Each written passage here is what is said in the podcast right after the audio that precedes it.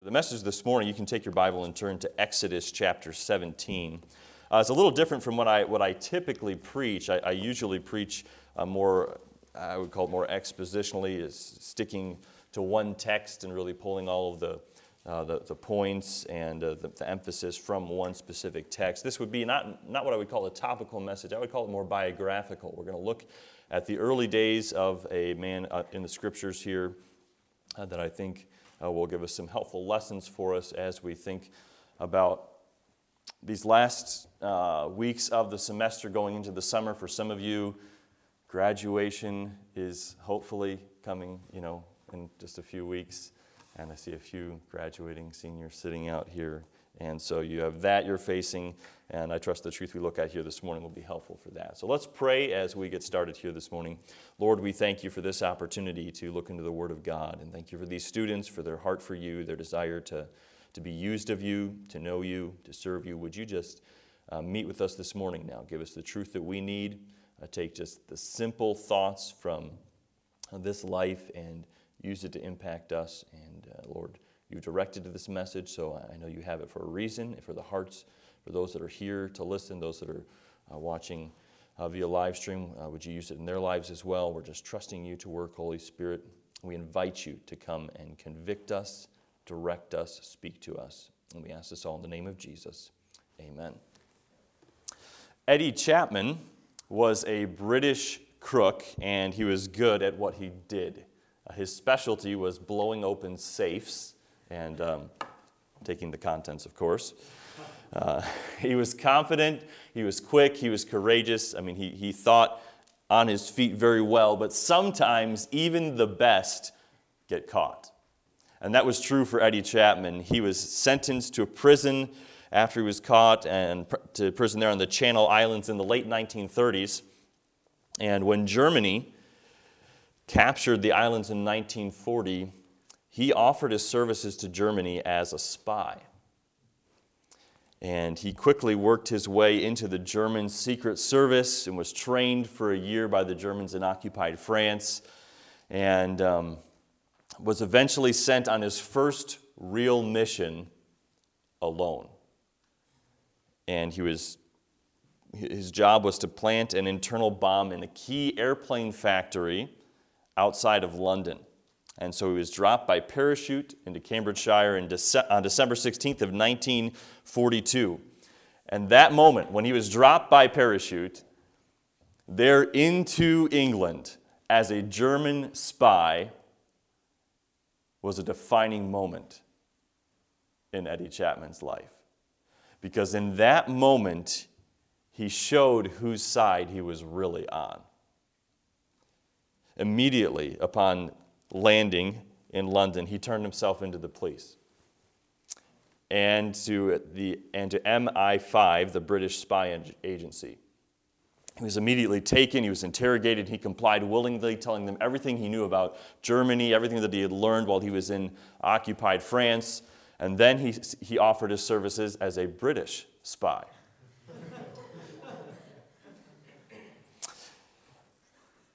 The officers there, after spending this time with him, questioning him, felt his loyalty was clear to Britain, and so Eddie Chapman became double agent Zigzag. That was his code name. But he still had a mission to accomplish for Germany, right? And so he and another MI5 agent devised an elaborate system of camouflage to make it appear that a bomb had exploded in the power plant of the airplane factory. They planted a fake story in the newspaper, and so effective was their deception that even the workers at the factory itself thought it was true. and so did Germany. And so when Eddie Chapman arrived back in Germany after completing his mission to glean more information to feed to the British government, Adolf Hitler awarded Eddie Chapman Germany's highest honor, the Iron Cross. Double Agent Zigzag remains the only British citizen to ever receive such an honor. Now, obviously, that's a pretty fascinating story. And when I came across that, I said, wow, this is just intriguing um, how someone could live a double, triple life. I don't know what he was living. But he had a defining moment that showed whose side he was really on. A defining moment. There's another spy that we read about in the Word of God, perhaps a little bit more um, well known to us than the story of Eddie Chapman. Not just one spy, though, really, there were 12. And you know the story there of Kadesh Barnea and the 12 spies that went in to spy out the land and how they came back. And in that moment, when they returned, we see a defining moment. There were 12 spies that day, but how many can you name this morning?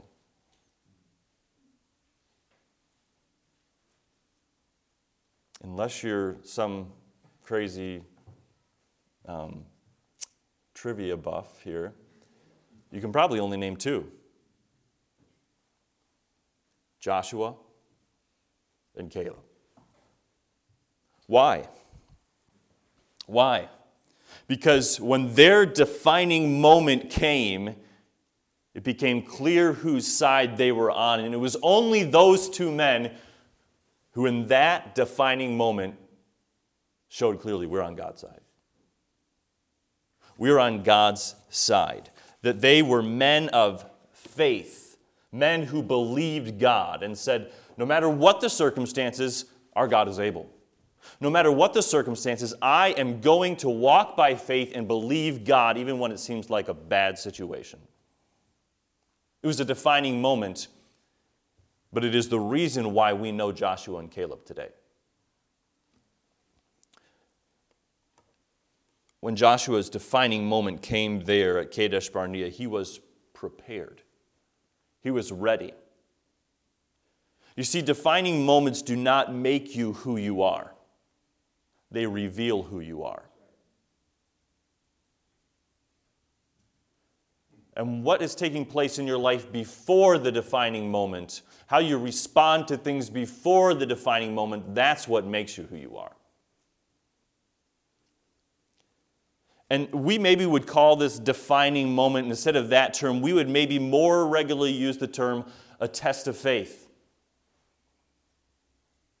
A test of faith of some sort. That is, uh, that is often what the, we would call a defining moment. Think about how often does Pastor Van Gelderen refer to the test of faith, the trial he went through with Wayne III? That crisis in his life. Now, obviously, there was a lot of things happening in his life, and he certainly was, um, God was working and moving, but that was a defining moment in his life. And he would tell you that, that when he, you look back, see, that was, the, that was the moment where it was solidified that I'm going to believe God for miracles. And that's why we're here today.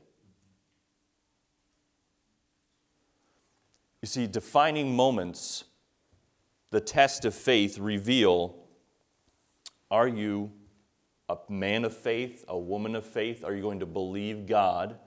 Are you, or are you going to be like those 10 spies and, well, whoever they are? Now, listen, your defining moment, I don't know what it's going to be, but it will be a test of your faith. It will be.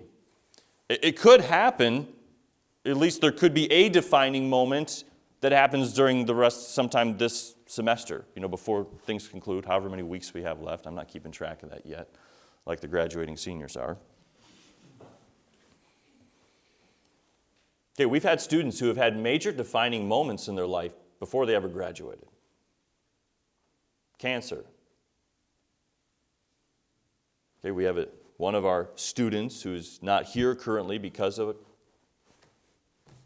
a disease like cancer. Okay, Brother Sam, and can I tell you, it's been a defining moment, and I've been encouraged to see that he said, I'm going to believe God. And it's going to affect the rest of his life, it's going to mark his life. That defining moment. But, but, but maybe for you it'll be a stand for truth. I tell you, I was just with, with Pastor Party again, one of my classmates down in uh, South Carolina, and you know what? He's had to make some tough stands for truth. It has not been easy. As a pastor now of a church, he's had, he's had to say, you know, we're going to do what's right, even though this is really difficult to do that because people that you love, whatever, situations. But he's, he's taken a stand for truth and he said, we're going to do what is right. It's, it's been a defining moment. It showed clearly listen, he's going to believe God. And you know what? I am confident God is going to do great things in that church there because their pastor said, you know what? We, we're going to believe God. He's clearly shown whose side he's on. Believing God, a man of faith. It could be a personal stand you may have to take when you go home this summer, something God has done in your heart, and you've made a decision, and when you get home, that's going to be put to the test. And it's going to reveal are you really committed to the position that God has led you to? Are you really committed to a personal walk with God? To seeking God when you're not in an atmosphere like BCM? I don't know what it's going to be. It could be temptation from, from friends, from old friends, whatever it is. It may be for some of you graduation and the unknowns of beyond graduation. I don't know what your defining moment is going to be, but it will be a test of faith. And to, in order to be prepared for the defining moments of tomorrow, you must listen to the voice of God today. See, we're going to take a few moments here and look at the life of Joshua, the early days of Joshua, before that defining moment. And we're going to see this simple truth that to be prepared for the defining moments of tomorrow, you must listen to the voice of God today.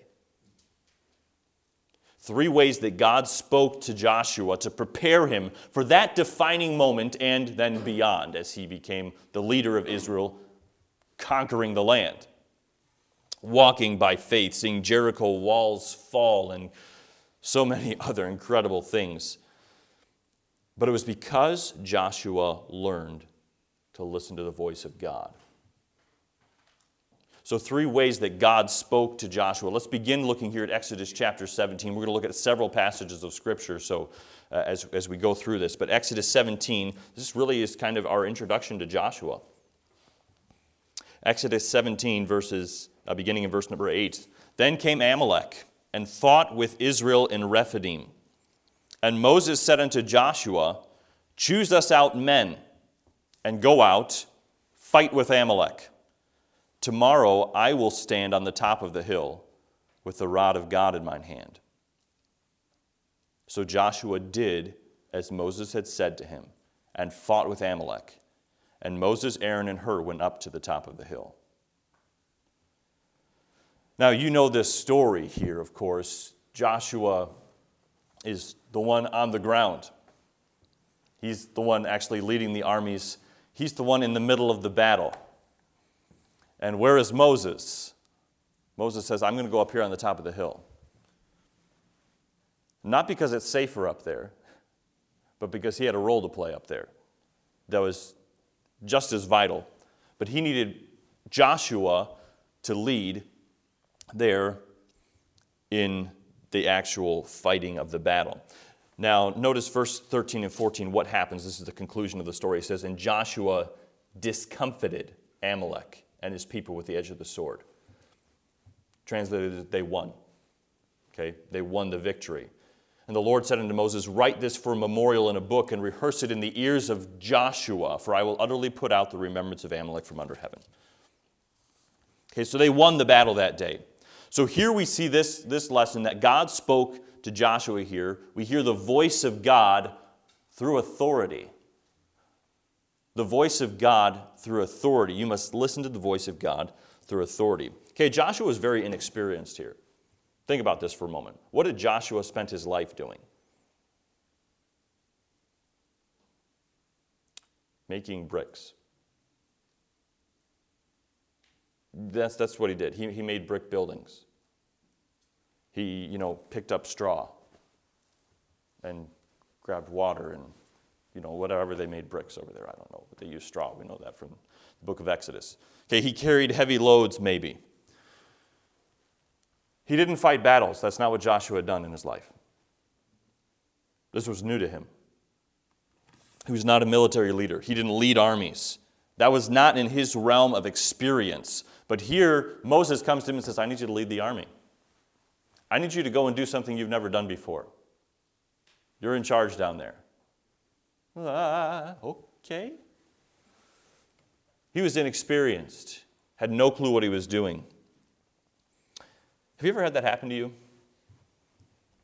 An authority in your life, the man of God, here Moses, but an authority comes to your life and says, Hey, I need you to do this. What? what? I have no clue. I've never done that before. I don't have any idea what I'm doing. This is outside my realm of experience here. Listen, when God speaks to you, maybe through an authority, He may ask you to, something you don't, to do something you don't feel qualified to do. He may ask you to do something that seems outside your realm of experience, that seems beyond your capabilities. But notice how Joshua responded here, because it shows us how we need to respond. Moses says, Listen, Joshua, you go out there and you do the fighting. You, you lead the, I'm going to go do the praying. That's what he's doing up on the mountain. And you go do the, you lead the fighting down there. And here's all we see is this. So Joshua did as Moses had said. He did it. Though Joshua was inexperienced, he was obedient. He was obedient. Moses gave the command, and even though it seemed impossible, even though he had no clue what he was doing humanly, Joshua obeyed because he knew that God spoke to and through Moses. He understood that God spoke through authority. And so he said, All right, I'm going to obey. God's going to have to deliver here. God's going to have to deliver. You know why he was a, why Joshua was a man of faith at Kadesh Barnea, saying, "Listen, God can deliver them into our hand," because he had already watched God do it. He believed God, even though he said, "I, I can't do this." It was impossible that day against Amalek, but God gave the victory under Joshua's leadership because Joshua was obedient. Can I tell you, God will speak to you through authorities in your life. Maybe your parents, uh, your pastor, teachers, while you're here at BCM, administration, deans. God will speak to you through authority. There's always going to be authorities in your life. The question is are you willing to, to listen and be obedient and say, you know what? This is God speaking to me. Now, sometimes we can, I, have seen this happen that we kind of go out the window and say, all right, well, I need to know what to do, so then they go ask an authority. That's not what we're talking about here. You better have a walk with God where you can say, God, what am I supposed to do? And God may, may use and often will use authorities to confirm the direction that He gives in your personal walk with Him. And that's important. That's an important part, important principle. But what we're talking about here is when you're in a position, and it's not like you saying, All right, I'm not sure what the next step is in, is in my life, but an authority comes to you and says, Listen, I, I need you to do this. You're in a position, God's put you there, He has put you underneath their leadership, and He says, All right, we need you to do this. You know what? God is speaking to you. And there may be times when an authority comes and says, I'd like you to consider this. Would you pray about this? Okay, well, then you need to consider it and pray about it and say, God, is this something you have me to do? And God may be leading you through that. There's other times when authority comes to you and says, Listen, I need you to go do this. Then we need to obey. Joshua did not tell Moses, All right, I'm going to pray about that. You just told me to, I'm going to go pray and see if I should lead this battle. No, he just did as Moses commanded him, as Moses spoke to him. And listen, young people, we need to realize that God will speak to us through authority. It does not mean your authorities are perfect, they're not. I'm a parent, I'm far from perfect. I'm a ministry leader, I'm far from perfect. You don't have perfect authorities, and you never will. Don't try to think, well, the authorities here aren't perfect, so I'm going to go somewhere else where I'm going to have more perfect authorities. You're not going to find more perfect authorities, they're imperfect everywhere.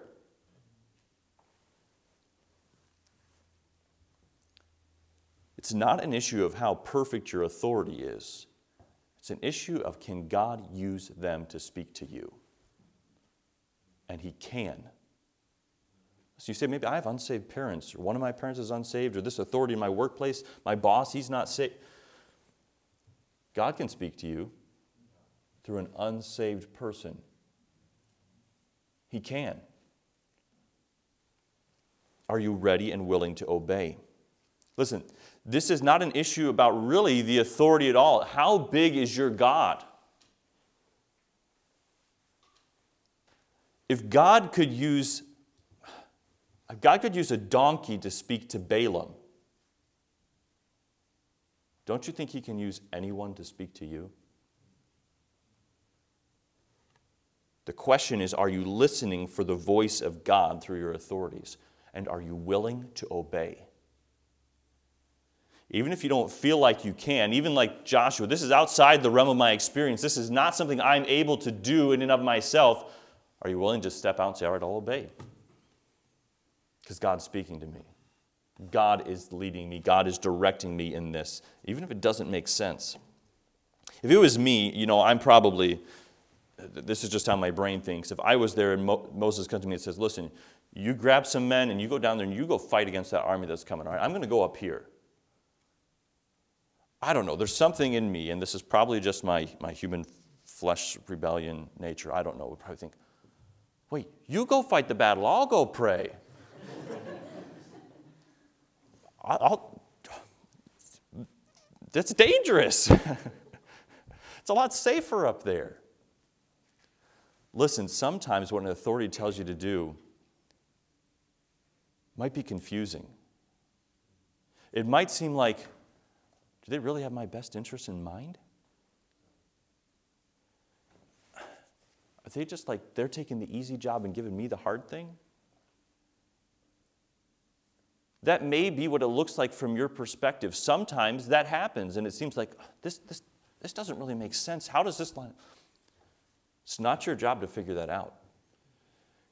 Because the chances are there's probably things you don't know that are part of the decision that's being made about why you're being asked to do that. Can you trust your God to use that authority enough to obey? Joshua was inexperienced, he was, but he was obedient. And because of that, Joshua was victorious. Okay, he defeated Amalek, not by his own might or his power, but because of the power of God. And though Joshua was the physical leader on the battlefield, it was not him that gave the victory. It was not him that made it happen. Though he was inexperienced, he obeyed the voice of God through his authorities, and because of that, he won a great victory.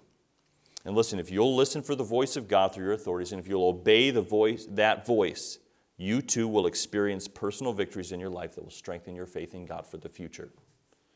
So that when your defining moment comes, you're ready because you've already seen God work, you've already seen God use you because you've heard his voice and obeyed. Hearing God's voice through authority. That's the first introduction we have to Joshua, really. He hears the voice of God through authority and obeys, and God gives a great victory. What's the second, the second way that God spoke that we see Joshua interacting with. Turn to Exodus 24 now.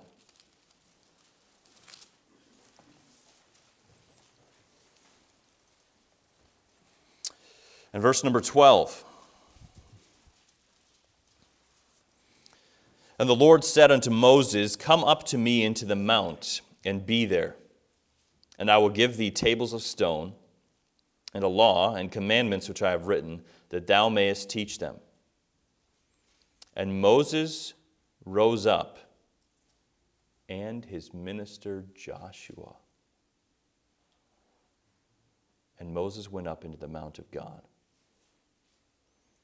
And he said unto the elders, Tarry ye here for us, Moses and Joshua, until we come again unto you. And behold, Aaron and Hur are with you. If any man have any matters to do, let him come unto them. And Moses went up into the mount, and a cloud covered the mount. And the glory of the Lord abode upon Mount Sinai. Here we see that God, the voice of God, through communion, through communion with God.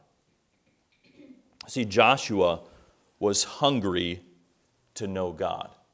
Joshua wanted to know God.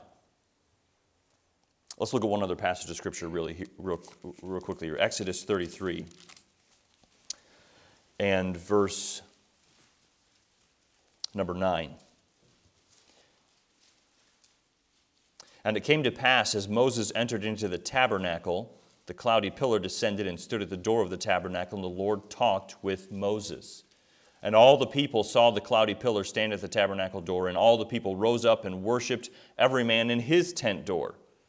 And the Lord spake unto Moses face to face, as a man speaketh unto his friend.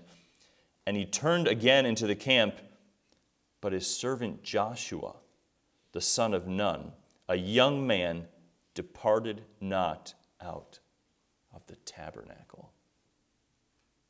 Okay, two situations here where we see all the people are there, but we have Moses and Joshua meeting with God. Now, Joshua, when we're talking about going up into the mountain, he couldn't go all the way up into the mountain with Moses. Moses had to go alone. God made that clear. But Joshua went as far as he possibly could with Moses.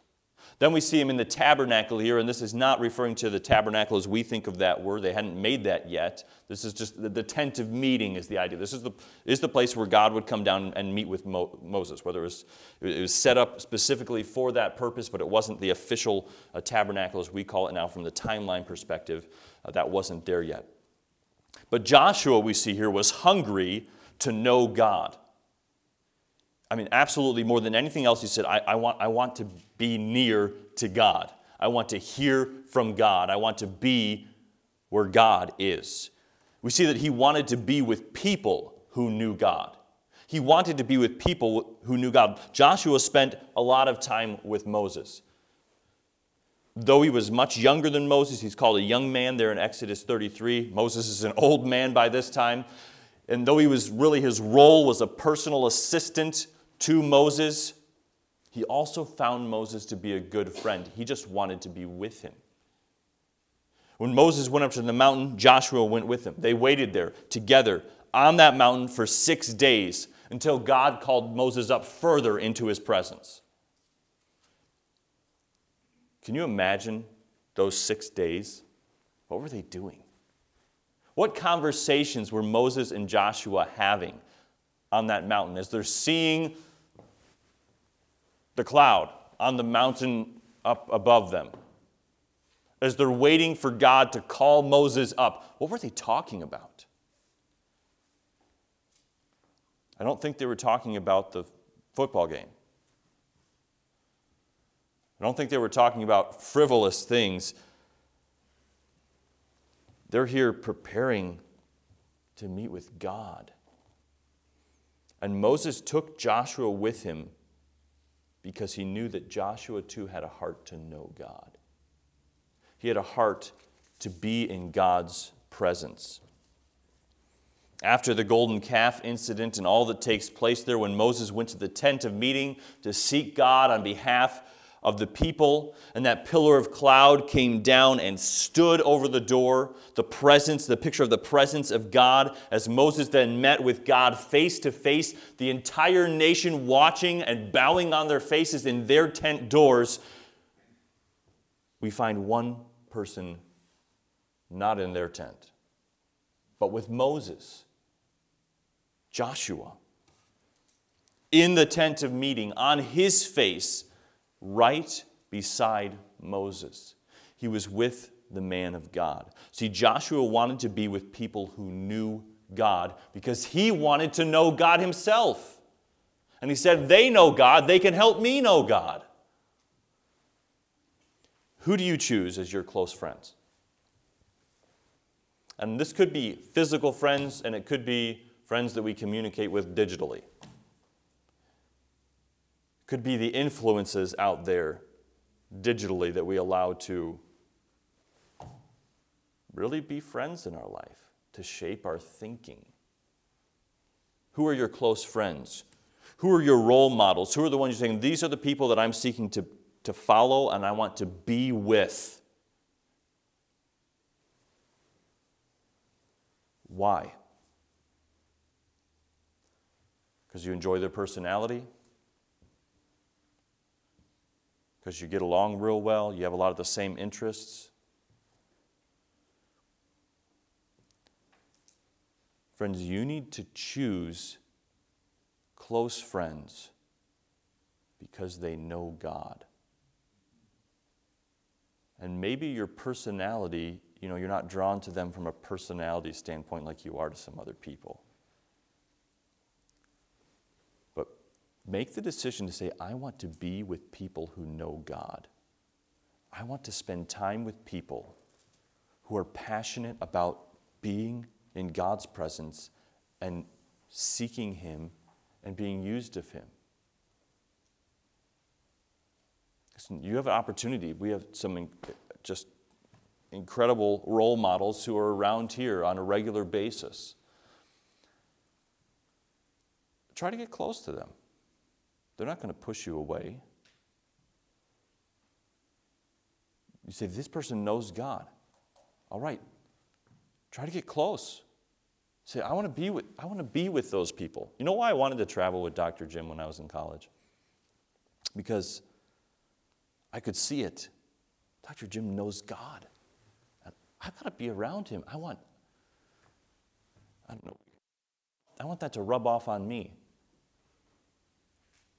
That hunger, that walk with God. And I'm grateful now to have a personal relationship where I can spend time with someone like Dr. Jim on a regular basis because he knows God.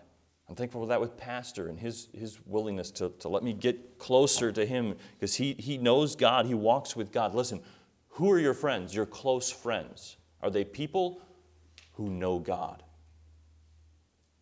You see, Joshua wanted to be with people who knew God. But not only that, he wanted to be in the places where he knew God would show up. He wanted to be in the places where he knew God would show up. Joshua did not have to go up on the mountain that day. Aaron didn't. Hur didn't. He didn't have to be there. He went because he wanted to. And it's because I think Joshua knew God was going to show up. And so he wanted to be as close as he could to God showing up. And when Moses went to the tent of meeting to hear from God, Joshua wanted to be there too because he knew God was coming. God was going to speak with them. Listen, how hungry are you to be in places where God will show up? I mean, how passionate you are getting, all right, God, I think God's going to show up here. I've got to be there. I don't want to miss this. I'm, I'm, every time I read through the story there after the resurrection, when Jesus comes and meets with his disciples, I'm struck there by the simple statement that, you know, doubting Thomas. When Jesus shows up to his disciples, it says specifically that Thomas was not there when Jesus came. And I thought, man, I want to be there when God shows up. I don't want to miss it when Jesus comes. And again, we see the mercy there of Jesus coming back just for Thomas. And wow, what an incredible mercy of God. But how hungry are you to be in places where, where you would expect God to be there? If, if I was to say, listen, next week, next Tuesday evening, Donald Trump is going to be here on campus. He's going to be right here in the music hall.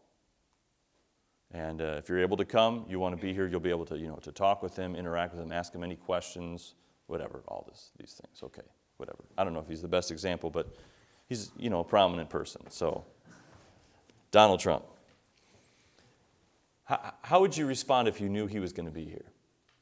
Probably for most in this room, if there, we had something else scheduled, I'm going to change that. So I, can, I mean, this is like a once in a lifetime opportunity, so that I can be here and I can, you know, actually meet him and say, hey, I shook Donald Trump's hand. I, I'm changed those pre-scheduled things because I know that, that he's going to be here. You would not be standing out in the hallway when he was in here speaking. You wouldn't be having a conversation with your buddy about something you know, down the hallway. You'd be here. Why is it that we don't have the same expectation about God being here? Why is it that we, that we are so we have so much anticipation for a meeting with, with a person rather than a meeting with God. We don't have that same hunger and expectation. Why do we treat when you know maybe some great musician comes and we treat that with greater reverence than we do saying, God's supposed to be here. God, we're expecting God to show up at this prayer meeting. We're expecting God to show up at this service. Listen, if we had the heart of Joshua, we would not be standing out in the lobby having a conversation when God is speaking to us. We wouldn't be sitting in our chairs snoozing when God is speaking. You see, Joshua wanted to be in the place where he knew that God would show up. Not only that, he wanted to stay with God as long as he could. Did you notice that phrase in, in Exodus 33? Did you notice it?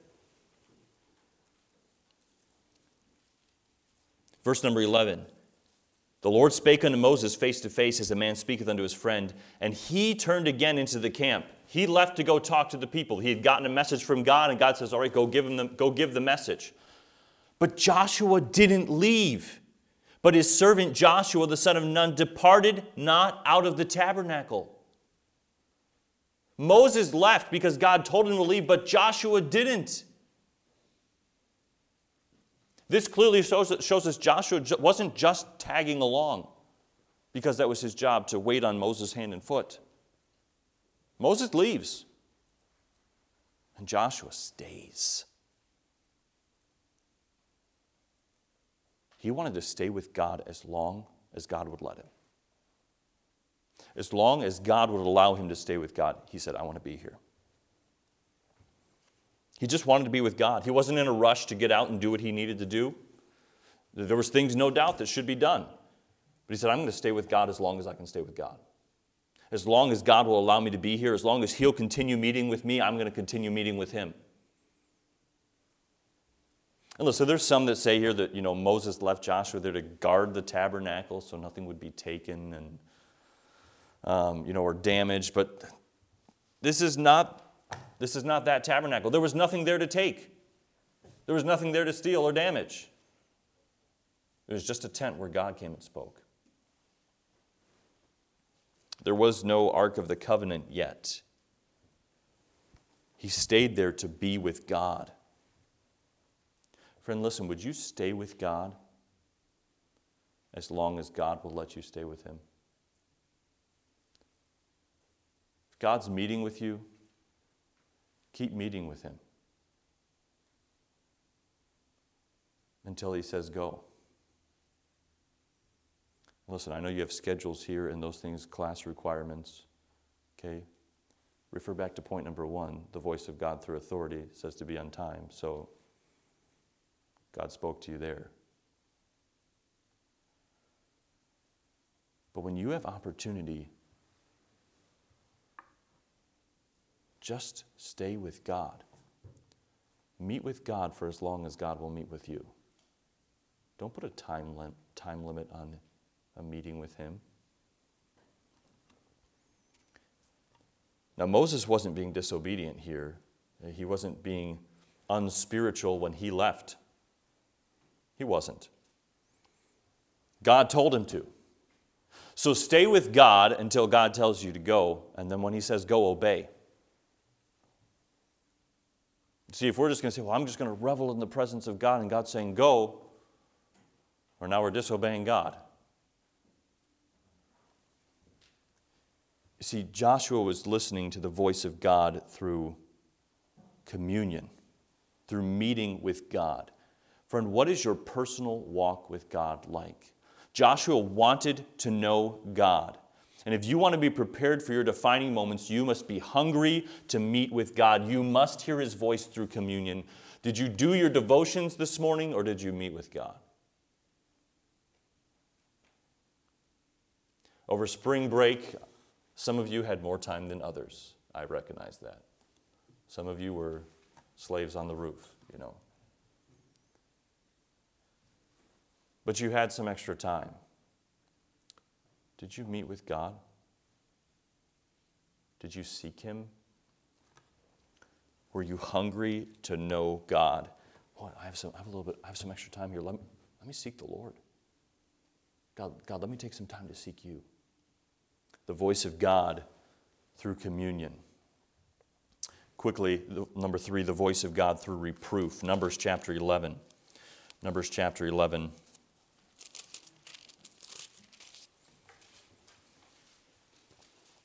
Verse number 27.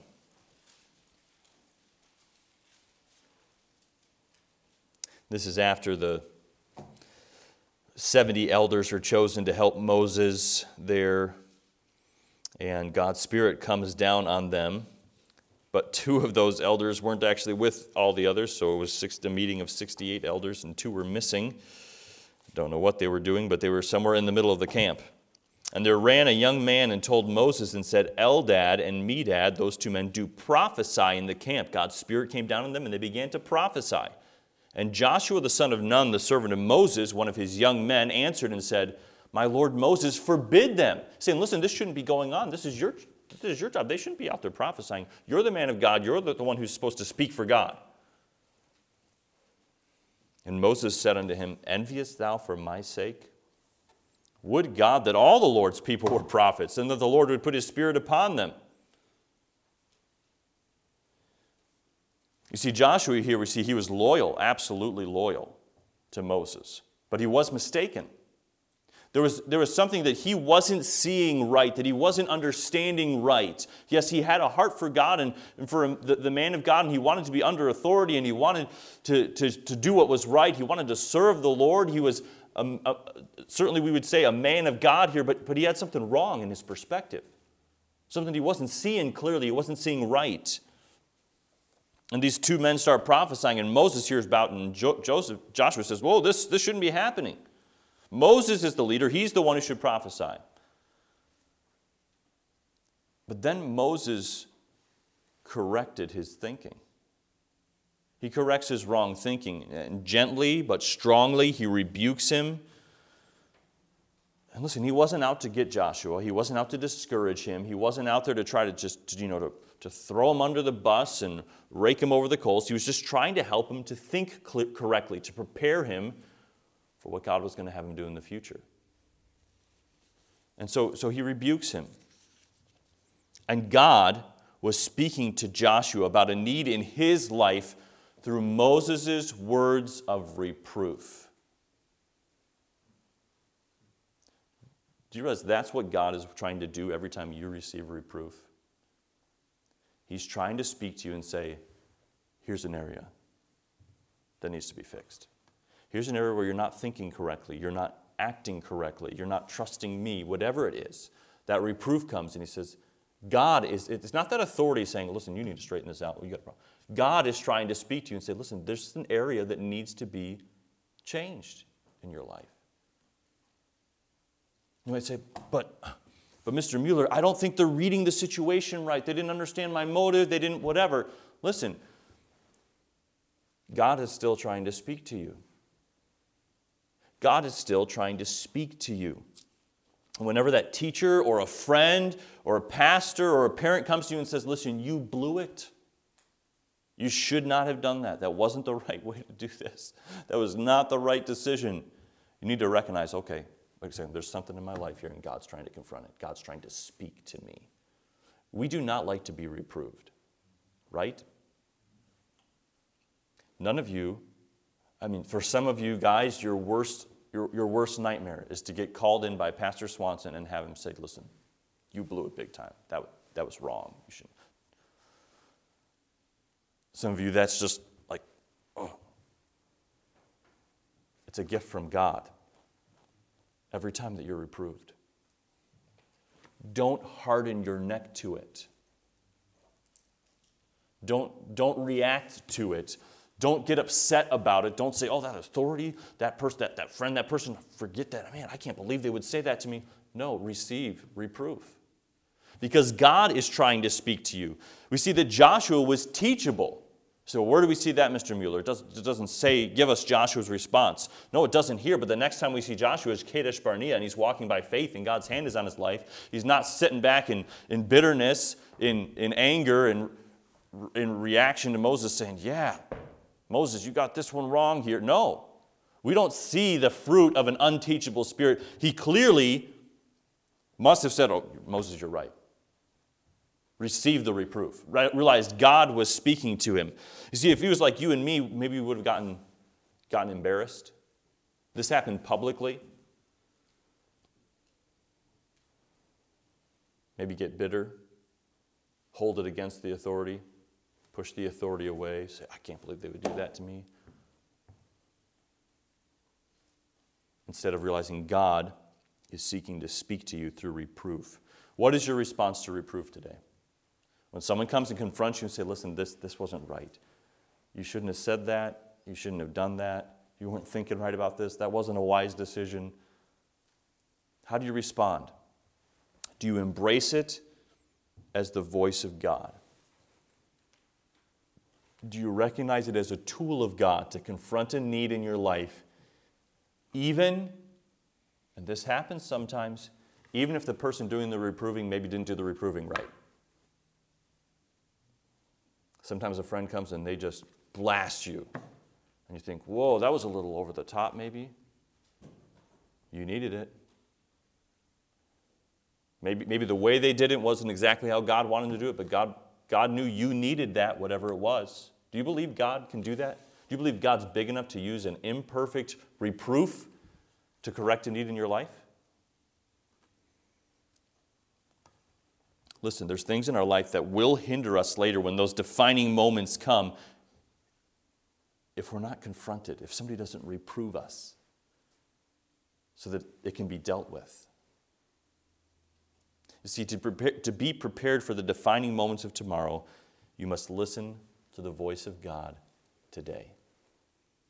Through authority, through communion with Him, through reproof. See, the next time Joshua appears on the scene is a spy at Kadesh Barnea, standing with God when almost no one else would. When that defining moment came, he was ready. And it's not because Joshua was some great man. He wasn't some great leader. Joshua just had a great God, and he was constantly listening to hear him speak so that he could obey. I guarantee you this morning, God is speaking to you through one of those three ways. Are you listening? And are you obeying?